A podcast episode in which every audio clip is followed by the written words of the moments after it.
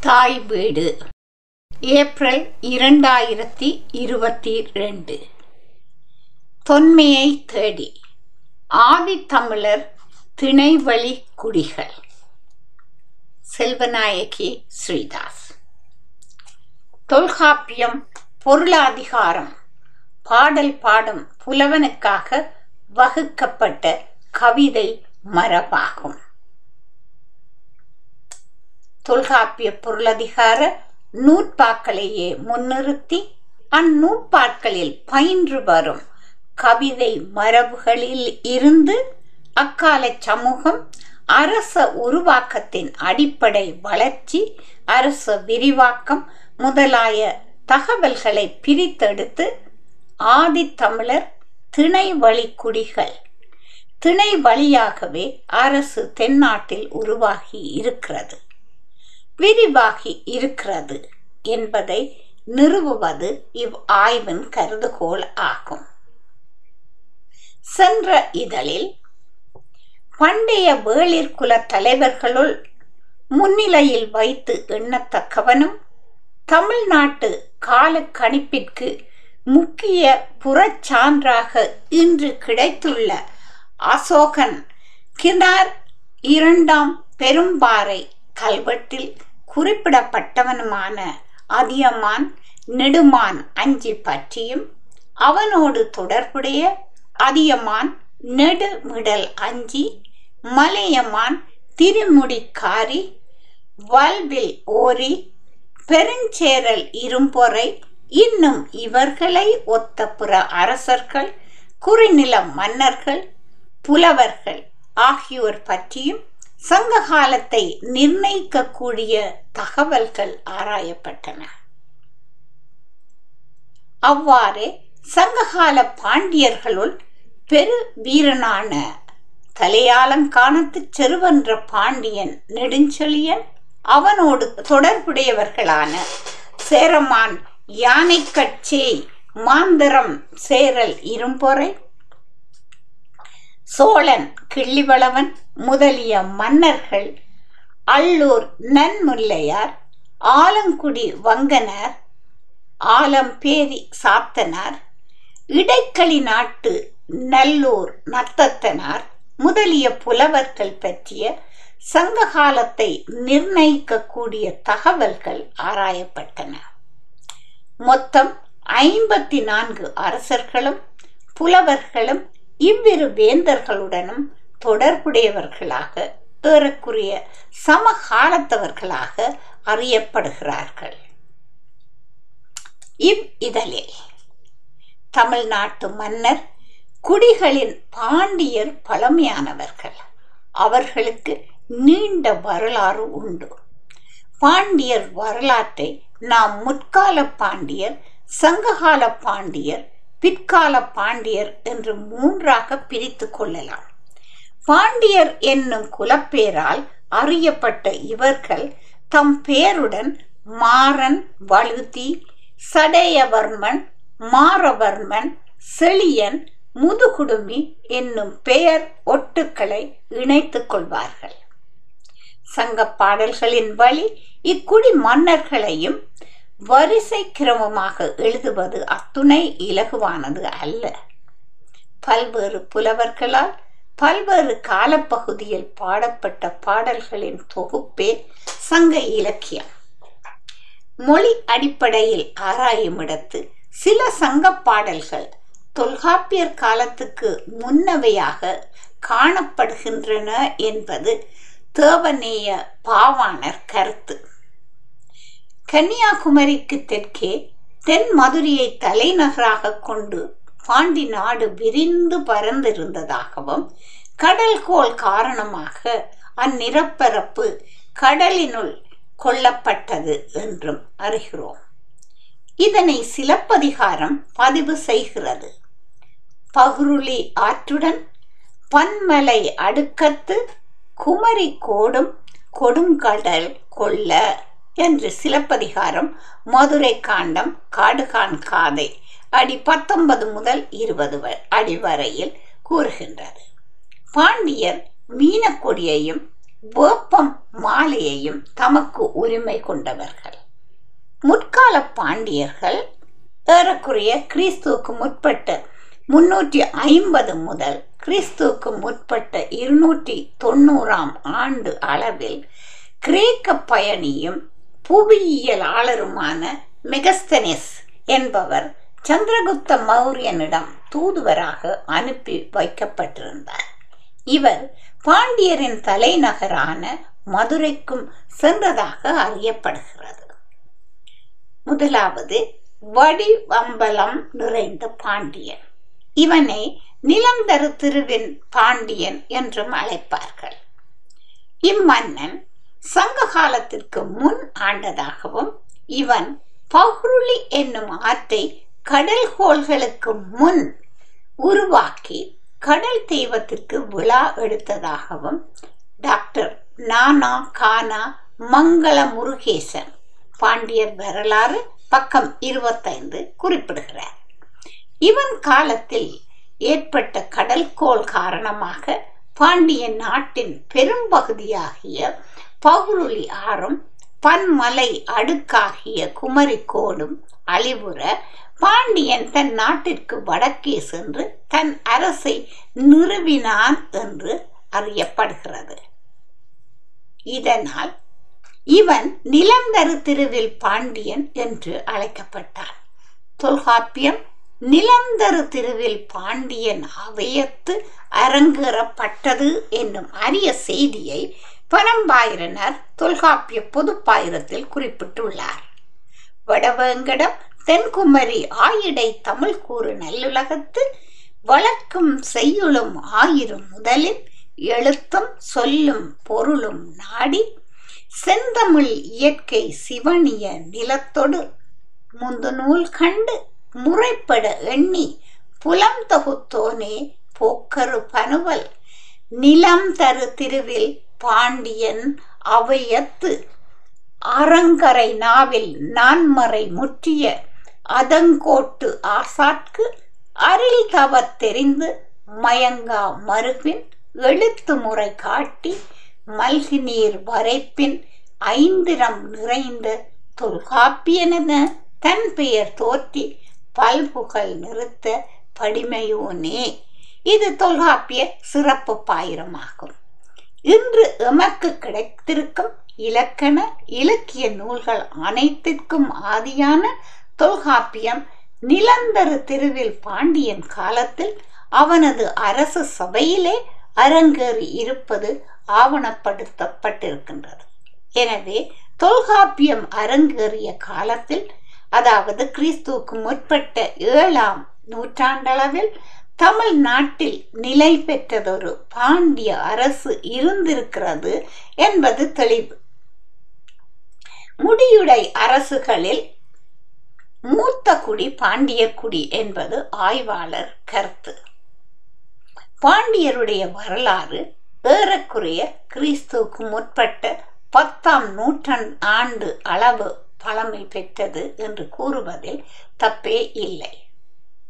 நிலந்தரு திருவின் பாண்டியன் பல்யாக சாலை முதுகுடுமி பெருவளதிக்கும் தலையாளம் காணத்து செருவென்ற நெடுஞ்செழியனுக்கும் முற்பட்டவன் என்பது நெட்டிம்மையார் முதுகுடுமி பெருவழுதியை நெடியோனுக்கு உரிய பௌருளி ஆற்று மணனிலும் பல்லாண்டு வாழ்க என்று வாழ்த்தி இருப்பது கொண்டு அறியப்படுகிறது. எங்கோ வாழிய குடுமி தங்கோ செந்நீர் பசும்பொன் வயிறியற்கு ஈத்த முன்னீர் விளவின் நெடியோன் நன்னி பகுருளி மணலிலும் பலவே. இது புறநானூறு ஒன்பதாம் பாடல். தலையாலங்கானத்து செருவென்ற பாண்டியனை மாங்குடி மருதனர் புலந்தார் மார்பின் நெடியோன் உம்பல் என்று மதுரை காஞ்சியில் அறுபத்தி ஓராம் அடியில் கூறிய இருப்பதில் இருந்தும் அறியப்படும். இம்மன்னன் இருபத்தி நாலு ஆண்டுகள் ஆட்சி செய்ததாக உரியாசிரியர் நச்சினார்கினியர் தொல்காப்பிய உரையில் கூறுகிறார். இறையனார் களவியல் உரையின்படி கடல் கோள் நடந்த காலத்தில் கபாடபுரத்தை ஆண்டவன் முடத்திருமாறன் என்னும் பாண்டிய மன்னன். கபாடபுரம் கடல் கொண்டதன் மேல் முடத்திருமாறன் மதுரையை தலைநகரை அமைத்து கொண்டார் என்று இறையனார் களவியலுரை கூறுகிறது. இடைச்சங்கம் இருந்தார்களில் தொல்காப்பியரும் ஒருவர். இடைச்சங்கம் இருந்தார்களில் தொல்காப்பியரும் ஒருவர். எனவே இடைச்சங்க கால இறுதி கிறிஸ்துவுக்கு முற்பட்ட எட்டாம் நூற்றாண்டு முதல் ஏழாம் நூற்றாண்டு அளவில் என்று கொள்வதில் தப்பில்லை. பாண்டியருக்கு மிக நீண்ட வரலாறு இருந்தாலும் பாண்டிய மன்னர்களில் ஒரு சிலரது வரலாறே எழுதக்கூடிய அளவு தகவல்களை கொண்டிருக்கின்றது. இவனால் அறியப்படுபவர்கள் முதலாவது தொல்காப்பியர். இரண்டாவது பல்யாக சாலை முதுகுடுமி பெருவழுதி என்பவன் அடுத்ததாக குறிப்பிடத்தக்க பாண்டிய மன்னன் ஆவான். இவன் குடுமி அதாவது தண்டா ஈகை தகைமான் குடுமி புறநானூறு ஆறாம் பாடல். என்றும் குடுமி கோமான் குடுமி கோமான் கண்டு புறம் அறுபத்தி நாலு என்றும் பல்யாக சாலை முது குடுமி பல்யாக சாலை முது குடுமியின் நல்வேள்வி என்று மதுரை காஞ்சி எழுநூற்றி ஐம்பத்தி ஒன்பதாவது அடியும் பலவாறு சங்க இலக்கியங்களில் அறியப்படுகின்றான். இவன் குடுமியாமலை என்னும் ஊரை மீட்டமையால் பாண்டியன் குடுமி கோமான் எனப்பட்டான். கொல்யானை பல ஓட்டி கூடாமன்னர் குலாம் தவிர்த்த பல் யாக முதுகுடுமி பெருவழுதி என்று வேள்விக்குடி செப்பேட்டால் அறியப்படுகின்றான். பல்யாக சாலை முதுகுடுமியின் நல் வேள்வி துறை போகிய தொல் ஆணை நல்லாசிரியர் புனர்கூட்டுண்ட புகழ்சால் சிறப்பின் என்று மதுரை காஞ்சியால் எழுநூற்றி ஐம்பத்தி ஒன்பதாம் அடிமுறை எழுநூற்றி அறுபத்தி இரண்டாம் அடிவரையில் அறியப்படுகிறான் இவன் பல போர்களை வென்று அதன் பயனாக வேள்விகள் பல நிகழ்த்தினான். கொற்கை கிளான் நற்கொற்றன் என்னும் பிராமணனுக்கு வேள்விக்குடி என்னும் கிராமத்தை இறை இலி நிலமாக வழங்கினான். இந்நிலம் களப்பிரர் ஆட்சி காலத்தில் களப்பிரரால் கைப்பற்றப்பட்டது. களப்பிரர் ஆட்சி முறியடிக்கப்பட்ட பின் கிறிஸ்துக்கு பிற்பட்ட எட்டாம் நூற்றாண்டளவில் நெடுஞ்சடையன் பராந்தகன் என்னும் பாண்டிய மன்னன் சங்க காலத்தில் முதுகுடுமி பெருவழுதியால் கொற்கை கிழான் நற்கொற்றனுக்கு வழங்கப்பட்ட வேள்விக்குடி கிராமத்தை அவன் வழிவந்த நரசிங்கன் என்பவனுக்கு மீண்டும் வழங்கினான். இவ்வாறு வழங்குவதை உறுதிப்படுத்துவதற்காக வெளியிடப்பட்ட செப்பேடே வேள்விக்குடி செப்பேடாகும். பல்யாக சாலை முதுகுடுமி பெருவழுதியை போர் வெறி கொண்டு பகைவர் நாடுகளை பால் செய்து பாடி வரும் பாணருக்கும் புலவர்களுக்கும் வழங்கியதாக புலவர் பாடல்களால் பொதுப்பட கூறப்பட்டிருக்கின்றதே தவிர குறிப்பாக யாருடன் எந்த நாட்டின் மேல் எதற்காக போரிட்டான் போன்ற தகவல்கள் அறியப்படவில்லை. பாணர் தாமரை மலையவும் புலவர் பூநுதல் யானையோடு புனைதேர் பண்ணமும் அரணோ மற்று இது விரல்மான் குடுமி. இன்னா ஆக புறன்மண் கொண்டு இனிய செய்தி நின் ஆர்வலரன் முகத்தே என்று புறநானூறு பனிரெண்டாம் பாடல் கூறுகிறது. பல்யாக சாலை முதுகுடுமி பெருவழுதியை மாங்குடி மருதனார் நெட்டிம்மையார் பாடியிருக்கிறார்கள். மாங்குடி மருதனார் தலையாலங்கானத்து செருவென்ற பாண்டியனது அவை தலைமை புலவன் என்பதை இவ்விடத்தில் நினைவில் கொள்ளுவோம். இம்மன்னன் காலத்து புற மன்னர்கள் பற்றிய தகவல் கிடைக்கப் பெறவில்லை.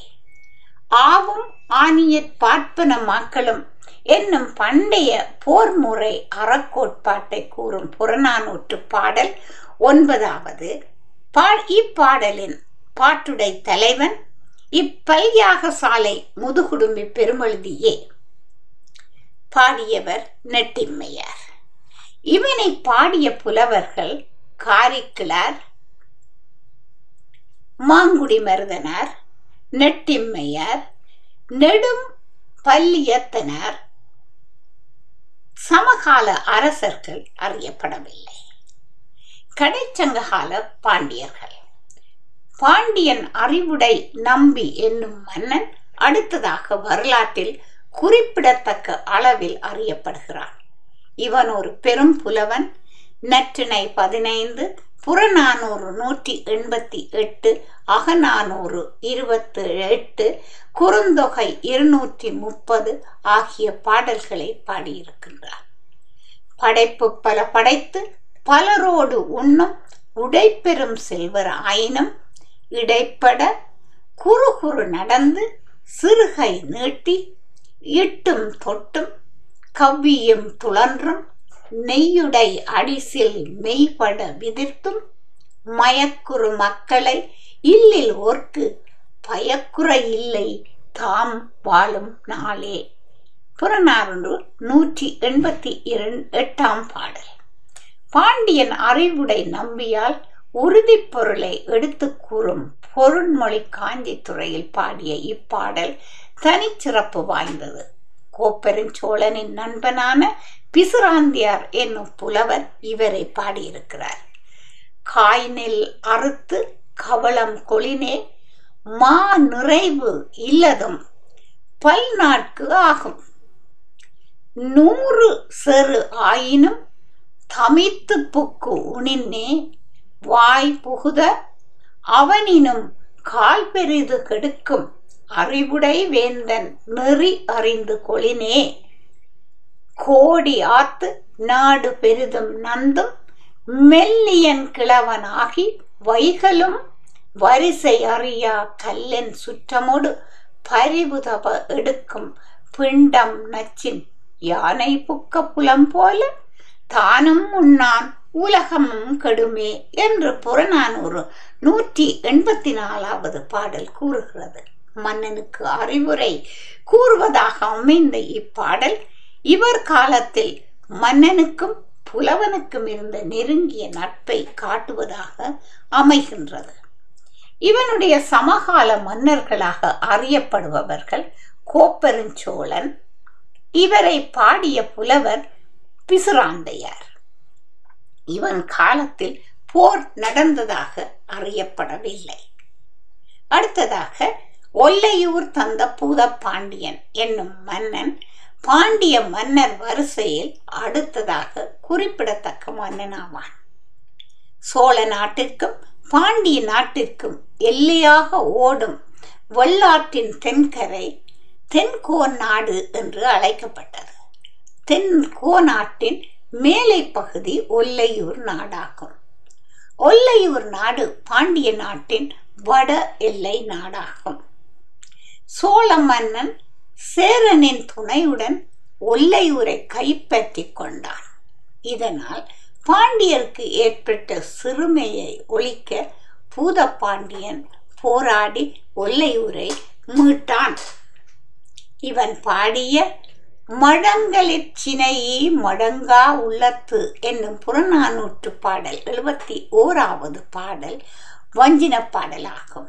இந்த பாடல் நயம் மிக்கது. இப்பாடலிலே நண்பர்களான மாவன் ஆந்தை அந்துவன் சாத்தன் ஆதன் அலிசி இயக்கன் ஆகிய ஐம்பேர் ஆயத்தவர் பற்றி குறிப்பிடப்பட்டுள்ளார். இவன் போர்க்களத்தில் விழுப்புண்பட்டு இறந்தான். இவன் மனைவி கோப்பெரும் பெண்டும் ஒரு புலவராவார். இவர் பூதப்பாண்டியன் இறந்தபோது கணவனுடன் உடன்கட்டை ஏறியவர். அரசில் கிளாரும் பெருங்குன்றூர் கிளாரும் இவரை பாடியுள்ளார்கள். பாடிய புலவர்கள் அரசில் கிளார் பெருங்குன்றூர் கிளார். சமகாலத்தவர்கள் தகடூர் பொருது வீழ்ந்த அதியமான் எழினி மனைவி கண்ணகியை துறந்து வாழ்ந்த வையாவி கோப்பெரும் பேகன் தகடூர் எறிந்த பெருஞ்சேரல் இரும்புரை ஆகிய அரசர்கள் அரிசல் கிளாரால் பாடப்பட்டிருக்கிறார்கள். எனவே இவர்களும் ஒல்லையூர் தந்த பூதப்பாண்டியன் காலத்தவர்களாக கொள்ளத்தக்கவர்கள். ஆரிய படை கடந்த நெடுஞ்செழியன் அடுத்ததாக குறிப்பாக சிறந்த மன்னனாக கருதப்படுகின்றான் தலையாளம் காணத்து செருவென்ற பாண்டியன் நெடுஞ்செழியன் நம்பி நெடுஞ்செழியன் என்று நெடுஞ்செழியன் என்னும் பெயருடைய பாண்டியர்கள் பலர் வரலாற்றில் அறியப்படுகிறார்கள். இந்த நெடுஞ்செழியனை ஏனைய நெடுஞ்செழியர்களில் இருந்து வேறுபடுத்தி காட்டவே ஆரியப்படை கடந்த என்னும் அடை கொடுக்கப்பட்டிருக்கிறது என்று ஊகிக்கலாம். ஆரிய படை கடந்த நெடுஞ்செழியன் வடநாட்டு மன்னரை போரில் வென்றதாக சிலப்பதிகாரம் வருமாறு கூறுகிறது.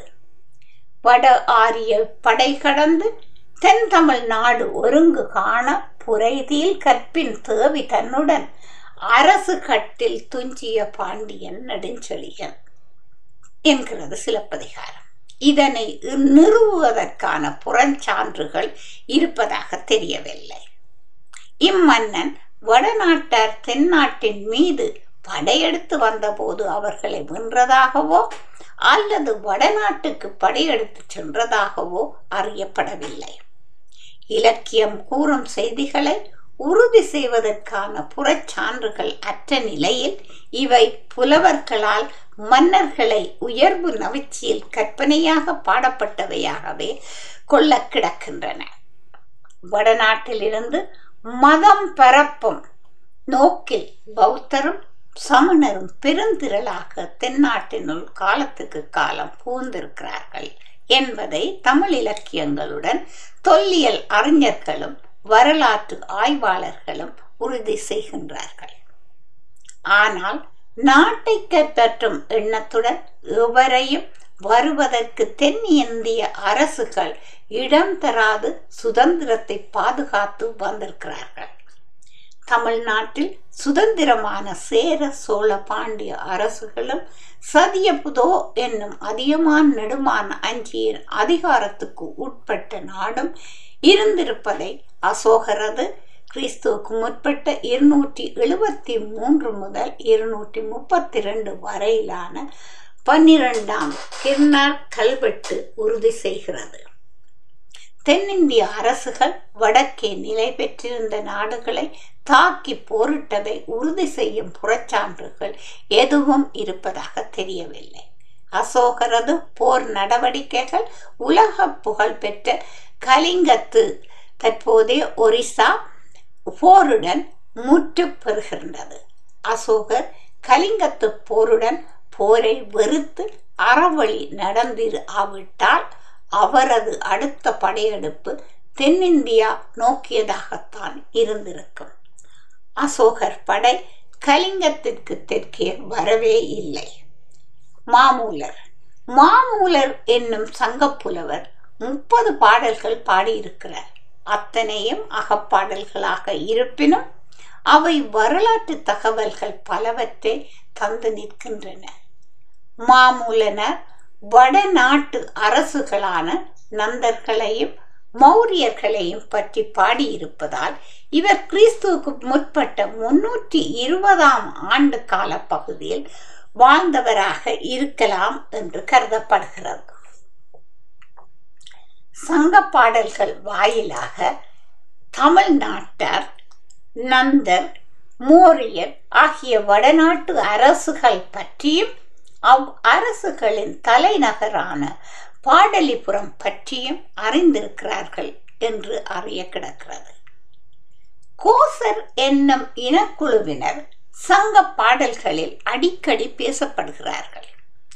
கோசர் தென்னாட்டின் பல பகுதிகளிலும் சிற்றரசர்களாக இருந்து பேரரசுகளுக்கு பல வகையிலும் துணை புரிந்திருக்கிறார்கள். கோசரின் காவல் மரம் வேம்பு என்பதால் கோசர் பாண்டியரின் படையினர் என்பது தெளிவாகிறது. கோசர் பாண்டியரின் படை வீரர்கள் என்ற குறிப்பு மதுரை காஞ்சியிலும் உள்ளது. நாலூர் கோசர் பறை முழக்கியும் சங்கு ஊதியும் மன்னனுக்காக வரி தண்டினர். எனவே கோசர் பாண்டியருடன் நெருங்கிய தொடர்பு உள்ளவர்கள். தமிழகத்திற்கு வடநாட்டு மோரியர் வருகை பற்றிய குறிப்புகள் அகநானூறு அறுபத்தொன்பது இருநூற்றி ஐம்பத்தி ஒன்று இருநூற்றி எண்பத்தி ஒன்று ஆகிய பாடல்களிலும் புறநானூறு நூற்றி எழுபத்தைந்தாம் பாடலிலும் காணப்படுகின்றன. புனைதேர் கோசர் தொன்மூது மூது ஆலத்து அரும்பனை பொதியில் இன்னிசை முரசம் கடிப்பு இகுத்து இறங்க தொம்முனை சிதைத்த ஞான்றை மோகூர் பணியாமையின் மோகூர் பணியாமையின் பகை தலை வந்த மாபெரும் தானை வம்ப மோரியர் புனை தேர் நேமி உருளிய குறைத்த இலங்குவல் அருவிய அரைவாய் உம்பர் என்று அகநானூறு இருநூற்றி ஐம்பத்தி ஓராவது பாடல் கூறுகிறது. இப்பாடலில் மாமூலனர் மோகூர் மன்னன் பழையன் கோசருக்கு பணிய மறுத்ததால் கோசர் வடநாட்டு மோரியரை உதவிக்கு அழைத்தனர் என்றும் மோரியரும் பெரும் சேனையுடன் வந்தார்கள் என்றும் அவர்களது தேர்கள் செல்வதற்கு ஏற்றாற்போல மலைகள் குடைந்து பாதைகளை வகுத்து சென்றார்கள் என்றும் குறிப்பிட்டுள்ளார்கள். இத்தனையும் கூறிய மாமூலர் இப்படையெடுப்பின் முடிவு என்ன என்று கூறவில்லை. தென்னாட்டில் மோரியர் போர் செய்திருந்தால் அதன் விளைவு என்ன? இப்பாடலில் கூறப்பட்ட பழையன் கடல் பிறக்கோட்டிய செங்குட்டுவன் காலத்தவனாக அறியப்படுகின்றான். இரண்டாவதாக மோரியர் வகை வருகை பற்றி மாமூலனார் மட்டுமல்லாது உமட்டூர் கிழவ கிளார் மகனார் பரங்கொற்றனாரும் அறுபத்தைந்தாம் பாடல் அகநானூற்று அறுபத்தைந்தாம் பாடலில் இதே தகவலை குறிப்பிட்டுள்ளார். பிணை பொறு நெடுவரை இயல் தேர் மோரிய பொன்புனை திகிரி திரிதர குறைத்த அறை இறந்து அகன்றனர் ஆயினும். அகநானூறு அறுபத்தி ஒன்பதாம் பாடல். வானளாவிய மலை மோரியரது தேர்ப்படை செல்வதற்கு தடையாக நின்றது. எனவே அம்மலையின் பாறையை குடைந்து பாதை அமைத்தார்கள் என்னும் செய்தி இப்பாடலிலும் கூறப்படுகிறது. மூன்றாவதாக மாமூலனார் அகநானூறு இருநூற்றி எண்பத்தி ஓராம் பாடலில் வடுகர் என்னும் இன்னும் ஒரு இனத்தவர் பற்றி குறிப்பிடுகிறார். கனைகுரல் இசைக்கும் விரைல் செயல் கடும் கடும் கணை முரண்மிகு வடுகர் முன்னுற மோரியர் தென் திசை மாத்திரம் முன்னிய வரவிற்கு அகநானூறு இருநூற்றி எண்பத்தி ஒன்று. இப்பாடலில் வடுகரை மோரியருடன் இணைத்து கூறப்பட்டிருக்கிறது. டாக்டர் மாவண்ணா ராசமாணிக்கனார் அவர்கள் மாமூலனர் மோரியர் என்று குறித்தது சந்திரகுப்த மௌரிய மரபினரையே ஆகும் என்பதில் ஐயம் இல்லை என்று கூறுகிறார். சோழர் வரலாறு கிறிஸ்துவுக்கு முற்பட்ட மூன்றாம் நூற்றாண்டு சோழன். எழுதியவர் டாக்டர் மா ராசமாணிக்கனார் என்று கூறியிருப்பது மீளாய்வுக்கு உரியது. மௌரிய பேரரசு பற்றி வரும் பகுதியில் இது ஆராயப்படும். வடுகர். மீண்டும் மாமூலர் பாடல்களில் வடநாட்டு தொடர்பான செய்திகளுக்கு வருவோம். குல்லை கண்ணி வடுகர் முனையது வல்வேற் கட்டி நல் நாட்டு உம்பர் மொழி பெயர் தேயத்து ஆயினும் என்று குறுந்தொகை பதினோராம் பாடல் கூறுகிறது. இப்பாடலில் மாமூலனர் வடுகர் என்ற இனத்தவர் பற்றி குறிப்பிடுகிறார். கண்ணி சூடிய வடுகரது இடத்திற்கு அப்பால் உள்ள கட்டி என்பவனுடைய நாட்டிற்கு அப்பால் உள்ள பிற மொழி பேசும் நாடு பற்றி கூறப்படுகிறது. கட்டி என்பவன் சேர மன்னனின் படை தலைவர்களுள் ஒருவர் கட்டியின் நாட்டிற்கு அண்மையில் உள்ளவர் வடுகர். வடுகர் வேற்றுமொழி பேசும் நாட்டவராக அறியப்படுகின்றனர். சங்க காலத்தில் வடுகர் என்னும் ஒரு இன மக்கள் சங்க பாடல்களில் பேசப்படுகிறார்கள். வடுகர் வேங்கடத்திற்கு மேற்கே வாழ்ந்த வீரமும் வன்மையும் மிக்கவர்கள். இவர்களில் ஒரு சாரார் வேட்டையாடுவார்கள். இவர்களை சங்க இலக்கியம் வம்ப வடுகர் என்று குறிப்பிடுகிறது. தென்னாட்டு சங்க இலக்கிய தலைவர்கள் தம் தேசம் கடந்து வடக்கே பொருள் தேடுவதற்காக செல்வது பற்றி சங்க அகத்துணை இலக்கியங்கள் கூறுகின்றன. வேங்கட மலைக்கு வடக்கே வாழ்ந்த இம்மக்கள் பேசிய மொழி வடுகு என்று கலிங்கத்து பரணி கூறுகிறது. வடுகர் என்பது மருவி வடுகர் ஆகி இருக்கலாம் வடக்கர் என்பது மருவி வடுகர் என்று ஆகி இருக்கலாம் என்ற கருத்தும் உண்டு. இவர்களை பற்றி பலவாறான கருத்துக்கள் நிலவிய போதும் இவர்கள் விந்திய மலைக்கு வடக்கே வாழ்ந்தவர்கள் என்பதும் தமிழ் அல்லாத புறமொழி பேசும் தேசத்தைச் சேர்ந்தவர்கள் என்பதும் தெளிவு. இவர்களும் கோசருக்கு போரில் உதவியவர்களாக இருக்க வேண்டும். வடநாட்டு நந்தர்கள் நந்தர்கள் கிறிஸ்துவுக்கு முற்பட்ட நான்காம் நூற்றாண்டில் வட இந்தியாவில் மகத நாட்டை ஆண்டார்கள். இவர்களது தலைநகரம் செல்வ சிறப்புமிக்க பாடலிபுத்திரம் சிசுநாக மரபைச் சேர்ந்த மகாநந்தி என்பவனின் மகன் மகா பத்ம நந்தன் மகா பத்மநந்தனே நந்த வம்சத்து முதலாம் மன்னன். மகா பத்மநந்தன் எண்பத்தி எட்டு வயது வரை வாழ்ந்து ஆட்சி செய்ததாக அறியப்படுகிறது. இவன் சத்திரியர்களை அழித்தவன் என்று வர்ணிக்கப்படுகிறான்.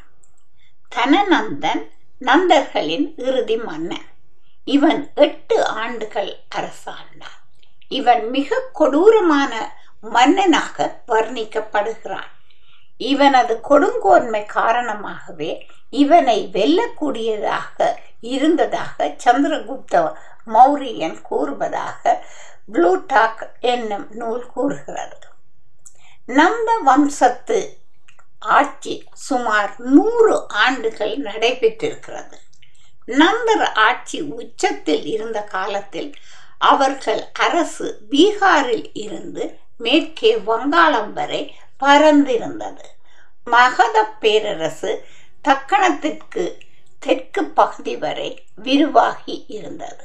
அதாவது மேற்கே மேற்கு தொடர்ச்சி மலைத்தொடர் கிழக்கே கிழக்கு தொடர்ச்சி மலைத்தொடர் மற்றும் விந்திய மலைத்தொடர் ஆகிய மூன்று மலைத்தொடர்களுக்கு நடுவிலே முக்கோண வடிவமான பகுதி தக்கணமாகும். எனவே விந்திய மலையை கடந்து நந்தர் வரவில்லை. இந்தியாவின் முதல் பேரரசை உருவாக்கியவர்கள் நந்தர்கள் என்றும் மகத நாட்டின் ஆட்சியை இவர்கள் மேலும் விரிவாக்கினர் என்றும் இதற்காக இரண்டு லட்சம் பேர் கொண்ட காலாட்படை இரண்டாயிரம் தேர்கள் மூவாயிரம் போர் யானைகள் என்பவை கொண்ட படையை கட்டி எழுப்பினர் என்றும் அறியப்படுகிறது. ப்ளூடாக் நூலின்படி இவர்கள் படை இதை விடவும் பெரியதாகும். நந்தர்களது அரசு மகத புரட்சி காரணமாக அளிக்கப்பட்டது மகத பேரரசு பற்றியும் அதன் வளம் மிக்க செல்வம் பற்றியும் அவர்கள் பகைவர்கள் படையெடுப்புக்கு பயந்து தம் செல்வத்தை கங்கை நகரின் அடியிலே மறைத்து வைத்திருந்தது பற்றியும் மாமூலனர் தமது பாடலில் பின்வருமாறு குறிப்பிடுகின்றார். பல்புகழ் நிறைந்த வெல்போர் நந்தர் சீர்முகு மிகு பாடலி குழி கங்கை நீர் முதற் கரந்த நிதியம் கொல்லோ. அகநானூறு இருநூற்றி அறுபத்தைந்து பாடல். இவை மாமூலர் செவி வழியாக கேட்டறிந்த செய்திகளாக இருக்க வேண்டும். மேலே கொடுக்கப்பட்ட சான்றுகள் மூலம் நந்த மன்னர்கள் காலத்தில் அதாவது கிறிஸ்துவுக்கு முன்பட்ட முன்னூற்றி இர இருபத்தி ஐந்து அளவில் வட ஆரியர் விந்திய மலைக்கு தெற்கே வரவில்லை என்பது உறுதி செய்யப்படுகின்றது. மௌரிய பேரரசு. கிறிஸ்துவுக்கு முற்பட்ட முன்னூற்றி இருபத்தி இரண்டு முதல் கிறிஸ்துவுக்கு முற்பட்ட நூற்றி எண்பத்தைந்து வரை. நந்தர்களை வென்று மௌரிய பேரரசு நிறுவினார்கள். மௌரிய பேரரசு பண்டை காலத்தில் வட இந்தியாவை ஆண்ட அரசுகளுள் எல்லாம் அரசியல் படைத்துறை முதலியவற்றில் மிகவும் விரிவானதும் வலுவானதும் ஆகும். மௌரிய பேரரசின் தலைநகரம் பாடலிபுத்திரம். இப்பேரரசு கிறிஸ்துவுக்கு முன்பட்ட முன்னூற்றி இருபத்தி இரண்டாம் ஆண்டில் சந்திரகுப்த மௌரியனால் உருவாக்கப்பட்டது. நந்த வம்சத்து இறுதி மன்னன் தனநந்தனுக்கும் அமைச்சர் கௌடில்யருக்கும் இடையில் ஏற்பட்ட பிணக்கின் விளைவாக கௌடில்யன் சந்திரகுப்தனின் துணையுடன் மௌரிய பேரரசை உருவாக்கினார் சந்திரகுப்தனின் காலம் கிறிஸ்துவுக்கு முற்பட்ட முன்னூற்றி இருபத்தைந்து முதல் முன்னூறு வரை முன்னூற்றி ஒன்று வரை. சந்திரகுப்தனின் பின் பிந்துசாரன் கிறிஸ்துவுக்கு முற்பட்ட இருநூற்றி தொண்ணூற்றி ஏழு முதல் இருநூற்றி எழுபத்தி மூன்று வரை. இவர் பின் பேரரசர் அசோகரும் கிறிஸ்துவுக்கு முற்பட்ட இருநூற்றி முப்பத்தி ரெண்டில் ஆண்ட மௌரிய பேரரசு கிறிஸ்துவுக்கு முற்பட்ட நூற்றி எண்பதாம் ஆண்டளவில் வீழ்ச்சியடைந்தது. இவை மூலம் கிறிஸ்துவுக்கு முற்பட்ட ஐந்தாம் நூற்றாண்டு முதல் கிறிஸ்துவுக்கு முற்பட்ட இரண்டாம் நூற்றாண்டு வரையிலான காலப்பகுதியில் வடநாடு மிக வலுவான பேரரசுகளின் ஆட்சியின் கீழ் இருந்திருப்பது தெளிவாகிறது. இக்கால பகுதியில் தென்னாட்டில் இருந்து வடநாடு நோக்கிய படையெடுப்பு நடந்திருக்க வாய்ப்பில்லை. சந்திரகுப்த மௌரியனின் பேர் அமைச்சரான சாணக்கியன் தனது பொருள் நூலில் தமிழகத்தில் இருந்து இரத்தினங்கள் சேர நாட்டு வைடூரியங்கள் கரு நிறமுள்ள பாண்டிய நாட்டு சால்வைகள் மதுரை மெல்லிய ஆடைகள் முதலியன சந்திரகுப்தன் பண்டாரத்துக்கு அனுப்பப்பட்டன என்று குறிப்பிடப்பட்டுள்ளது. பி. டி. ஸ்ரீனிவாச ஐயங்காரை அதாவது ஹிஸ்டரி ஆஃப் டெமல்ஸ் பேஜஸ் நூற்றி நாற்பத்தி ஒன்று சான்றாக்கி டாக்டர் மா ராசமாணிக்கரார் இதனை குறிப்பிடுகிறார். இப்பொருட்கள் கொடையாகவோ அல்லது திரையாகவோ அனுப்பப்பட்டதாக கூறப்படவில்லை. இது தமிழகத்துக்கும் மௌரியருக்கும் தொடர்பு இருந்தமையை உறுதி செய்கிறதே ஒழிய மௌரிய பேரரசு தமிழ்நாட்டின் மீது படையெடுத்து தமிழ்நாட்டை தனது பேரரசின் கீழ் கொண்டு வந்தது என்றோ தமிழ் மன்னர்கள் இற்றை திரையா இவற்றை திரையாக அனுப்பி வைத்தார்கள் என்றோ கூறவில்லை. நட்பு நாடி அனுப்பப்பட்டதாக கூட இது இருக்கலாம். மௌரிய பேரரசன் அசோகனது கலிங்கத்து போரும் அதன் விளைவுகளும். வரலாற்று முக்கியத்துவம் பெற்ற கலிங்கத்து போர் மௌரிய பேரரசுக்கும் கலிங்க நாட்டிற்கும் இடையில் நடந்த போராகும். இப்போரை நடத்திய கலிங்க மன்னனுடைய விவரம் கிடைக்கவில்லை. கலிங்க நாடு என்பது இன்றைய ஒடிசா மாநிலமாகும். உலக வரலாற்றில் நடந்த மிக பெரிய போர்களில் இதுவும் ஒன்றாகும். இப்போர் கிறிஸ்துவுக்கு முற்பட்ட இருநூற்றி அறுபத்தி ரெண்டு முதல் இருநூற்றி அறுபத்தி ஓராம் ஆண்டளவில் நடந்திருக்கிறது.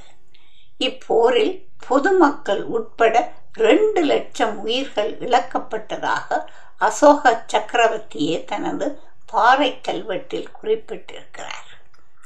சுதந்திர நாடான கலிங்க நாட்டு கலிங்க நாடு அசோக பேரரசுக்கு அடிபணிய மறுத்த காரணத்தால் நடந்த இப்போரிலே கலிங்க படை தைரியமாக எதிர்த்து போராடியதாக கூறப்படுகிறது. இந்த போரின் விளைவு அசோக சக்கரவர்த்தியை பெரிதும் பாதித்திருக்கிறது. அவரை பௌத்த மதத்திற்கு மாறி உலகில் அறத்தை நிலைநாட்ட உழைக்க தூண்டிய போர் இதுவாகும். ஆனாலும் வென்ற கலிங்க நாடு மௌரிய பேரரசுடன் இணைக்கப்பட்டது. அசோகன் போரை வெறுத்து நிறுத்தாதிருந்தால் மௌரியரின் அடுத்த இலக்கு தென்னாடாகத்தான் இருந்திருக்கும். அசோகன் கிறிஸ்துக்கு முற்பட்ட இருநூற்றி முப்பத்தி ரெண்டில் மறைந்தான். அசோகரின் மறைவுக்கு பின் மௌரிய பேரரசு இரண்டாக பிளவுபட்டது. அசோகன் இறந்து ஐம்பது ஆண்டுகளிலேயே மௌரிய பேரரசு விழுந்தது. இவ்விடத்திலே நாம் குறித்து கொள்ள வேண்டியது ஒன்று நந்தர் காலத்தில் நந்த பேரரசு தென்னாட்டின் மேல் படை எடுக்கவில்லை. அதற்கான சூழலும் அமைந்திருக்கவில்லை என்று பார்த்தோம். கிறிஸ்துவுக்கு முற்பட்ட முன்னூற்றி இருபத்தைந்தாம் ஆண்டளவில் சந்திரகுப்த மௌரியனால் அமைச்சர் சாணக்கியன் துணையுடன் நிறுவப்பட்ட மௌரிய பேரரசு அசோகரின் ஆட்சி காலத்தில் தெற்கே தக்கணம் வரை பறந்து இருந்திருக்கிறது. அசோகரின் மறைவுடன் கிறிஸ்துவுக்கு முற்பட்ட இருநூற்றி முப்பத்தி இரண்டாம் ஆண்டளவில் வலு இழந்தது. இவர் பின் பிளவுபட்ட மௌரிய பேரரசின் பாடலி புத்திரத்தை தலைநகராக கொண்ட வடக்கு கிழக்கு பகுதிகளை தசரத மௌரியரும் உஜ்ஜயினியை தலைநகராக கொண்ட மேற்கு பகுதியை குணாலனும் ஆண்டார்கள். இவர்கள் ஆட்சி காலத்தில் மௌரிய பேரரசின் தென் பகுதிகளை சாத்தவாகனரும் கிழக்கு பகுதிகளை கலிங்கரும் கைப்பற்றினார்கள். எனவே மௌரிய பேரரசு எந்த காலத்திலும் தமிழ்நாட்டின் மீது படையெடுக்கவில்லை என்பதை உறுதியாக கூறலாம். நந்தர் காலமான கிறிஸ்துவுக்கு முற்பட்ட நானூற்றி இருபத்தைந்து முதல் மௌரியர் வீழ்ச்சி காலமான கிறிஸ்துவுக்கு முற்பட்ட நூற்றி எண்பது வரை உள்ள காலப்பகுதியில் வடநாட்டில் இருந்த எந்த படையெடுப்பும் நடக்கப்படவில்லை. பேரரசுகள் உயர்நிலையில் இருந்த இக்காலகட்டத்தில் தெற்கிலிருந்தும் படையெடுப்பு நடந்திருக்க சாத்தியம் இல்லை. பண்டை காலத்திலிருந்தே வடநாட்டு ஆரியருக்கும் தென்னாட்டு திராவிடருக்கும் அரசியல் சமூக பொருளாதார அடிப்படையில் முரண்பாடு நிலவி இருந்திருக்கிறது என்பதை சங்க இலக்கியங்கள் வாயிலாக அறிய முடிகிறது. தமிழ் இலக்கண இலக்கியங்கள் அனைத்துமே வடமொழியிலிருந்து தமிழுக்கு கொண்டு வரப்பட்டவையே என்று கூறியும் நம்பியும் வந்த ஒரு கூட்டம் மிக அண்மை காலம் வரை இருந்து வந்திருக்கிறது. இவ்வாறான முரண்பாடுகளால் பண்டை காலத்திலிருந்தே வடநாட்டு ஆரியரோடு போரிட்டு அவர்களை வென்று வீரம் நிலைநாட்டியதான ஒரு நினைப்பு கனவு தமிழ்நாட்டு மன்னர்களிடையே இருந்து வந்திருக்கிறது என்று ஊகிக்க கிடக்கிறது. தமிழ் மன்னன் கனவுகளுக்கு புலவர்கள் வடிவம் கொடுத்திருக்கிறார்கள் என்று கொள்ளலாம். இதன் வெளிப்பாடாகவே கீழே தரப்பட்டுள்ள பெயர்களை பார்க்கலாம் என்பது எனது கருத்து. ஆரிய படை கடந்த பாண்டியன் நெடுஞ்செழியன் சிலப்பதிகாரத்தில் இது ஆரியர் படையை பாண்டியன் நெடுஞ்செழியன் வெற்றி கொண்டதான அடைமொழியாகும். இரண்டாவதாக பெருஞ்சோற்று உதியம் சேரலாதன். இது மகாபாரத போரிலே போரிட்ட இரு தரப்பு படையினருக்கும் உதியன் சேரலாதன் என்னும் தமிழ்நாட்டு மன்னன் உணவு வழங்கினான் என்னும் பொருள்படும்படியான பெயர் அடையாகும். மூன்றாவதாக இமயவரம்பன் நெடுஞ்சேரலாதன் பதித்து பத்து பதினோராவது பத்து. இது இமயம் வரை படையெடுத்து சென்று இமயத்தை எல்லையாக கொண்ட பெருநில பரப்பை தன் அரசின் கீழ் கொண்டு வந்தான் என்று பொருள்படும்படியான பெயர் அடையாகும். நான்காவது குடபுலம் காவலர் மருமான் ஒன்னார் வடபுலத்து இமயத்து வாங்குவில் பொறித்த சிறுபானாற்றுப்படை நாற்பத்தி ஏழு நாற்பத்தி எட்டாம் அடிகள் என்று தம் முன்னோர் போல தானும் இமயத்தில் விச்சின்னத்தை பொறித்தான் செங்குட்டுவன் என்று கூறும் பாடல் வரிகள். இவை போன்ற செய்திகள் சங்க இலக்கியங்கள் வாயிலாக அறியப்படுகின்றன. தென்னக மக்களதும் மன்னர்களதும் கனவுகளுக்கு புலவர்கள் வடிவம் கொடுத்திருக்கிறார்களோ என்று கருத்தே வலுப்பெறுகிறது. ஆரிய அரசர்களுக்கும் தமிழ்நாட்டு அரசர்களுக்கும் போர் நடந்ததாகவும் அவ்வாறாக ஆரிய படை ஒன்று தஞ்சை மாவட்டத்தின் அருகே போரிட்டு அழிந்ததாகவும் கூறப்படுகிறது. வளம்மிக்க முள்ளூர் மலையை கைப்பற்றும் ஆசையால் வந்த ஆரியர்களை காரி தன் வேட்படையால் அழித்தான் என்று கூறப்படுகிறது. இப்போர் உண்மையிலே வடநாட்டு ஆரியருடன் நடந்த போர் என்பதே ஐயத்திற்கு இடமானது. காரியின் நாட்டிற்கு வடக்கே இருந்து வந்தவர்களை வட ஆரியர் என்று தவறாக விளக்கம் கொடுக்கப்பட்டிருக்கிறது எனலாம். தண்டகாரணியத்து ஆரியர் ஆனிரைகளை கவர்ந்து சென்றார்கள் என்று அவ் ஆனிரைகளை சேரலாதன் மீட்டு வந்தான் என்றும் அதனாலேயே அவன் ஆடு கோட்பாட்டு சேரலாதன் என்று போற்றப்பட்டான் என்றும் கூறப்படுகிறது. ஆனிரைகள் கவர்ந்து செல்லும் வட்சி போரும் அவற்றை மீட்டு வரும் கரந்தை போரும் சங்க காலத்தில் பெருமளவில் நடைபெற்றிருக்கிறது. தொல்காப்பியம் இப்போர்களையும் அப்போர்களின் நடைபெறும் தன்மைகளையும் சிறப்பாக விளக்குகிறது. தொல்காப்பியரது விளக்கம் நடைமுறைக்கு ஏற்பதாகவும் நம்பகமானதாகவும் காணப்படுகிறது. தொல்காப்பியர் கூறும் வெட்சிப்போர் முல்லை நிலங்களுக்கு அருகே இருக்கும். குறிஞ்சி முதலிய நிலத்தலைவர்களால் மேற்கொள்ளப்படும் ஆகோல் முயற்சியாகும். மாடுகளை பிடிப்பதற்காக மிக தொலைவில் இருந்து ஆரியப்படை வந்தது என்பதும் மாடுகளை அவர்கள் ஓ பிடித்து ஓட்டி செல்ல முயன்றார்கள் என்பதும் நம்புகிற மாதிரி இல்லை. ஒரு பெரும் படை கொண்டு ஆரியர்கள் இந்த தேவைக்காக வந்திருப்பார்களா? இவ்விடத்தில் வட ஆரியர் என்பவர்கள் யார் என்ற நியாயமான வினா எழுகிறது. இளங்கோவடிகளின் சிலப்பதிகாரத்தில் இருந்து சில வரிகளை எடுத்து வந்து இவ்வினாவை ஆராயலாம். கொங்கணர் கலிங்கர் கொடுங்கருநாடர் பங்களர் கங்கர் பல்வேற்கட்டியர் வட ஆரியர் ஒடு வன்தமிழ் மயக்கத்துள் கடமலை வேட்ட மென் கட்புலம் பிரியாது கங்கை பேர் யாற்று கடும் புனல் நீத்தம் என்று சிலப்பதிகாரம் காட்சி காதை நூற்றி ஐம்பத்தாறு முதல் நூற்றி ஐம்பத்தி ஒன்பதாவது அடிகள் வரை.